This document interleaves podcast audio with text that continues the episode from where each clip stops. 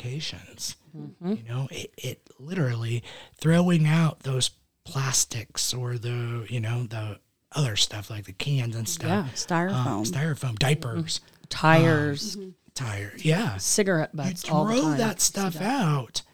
That's eventually going to trickle down to the water supply.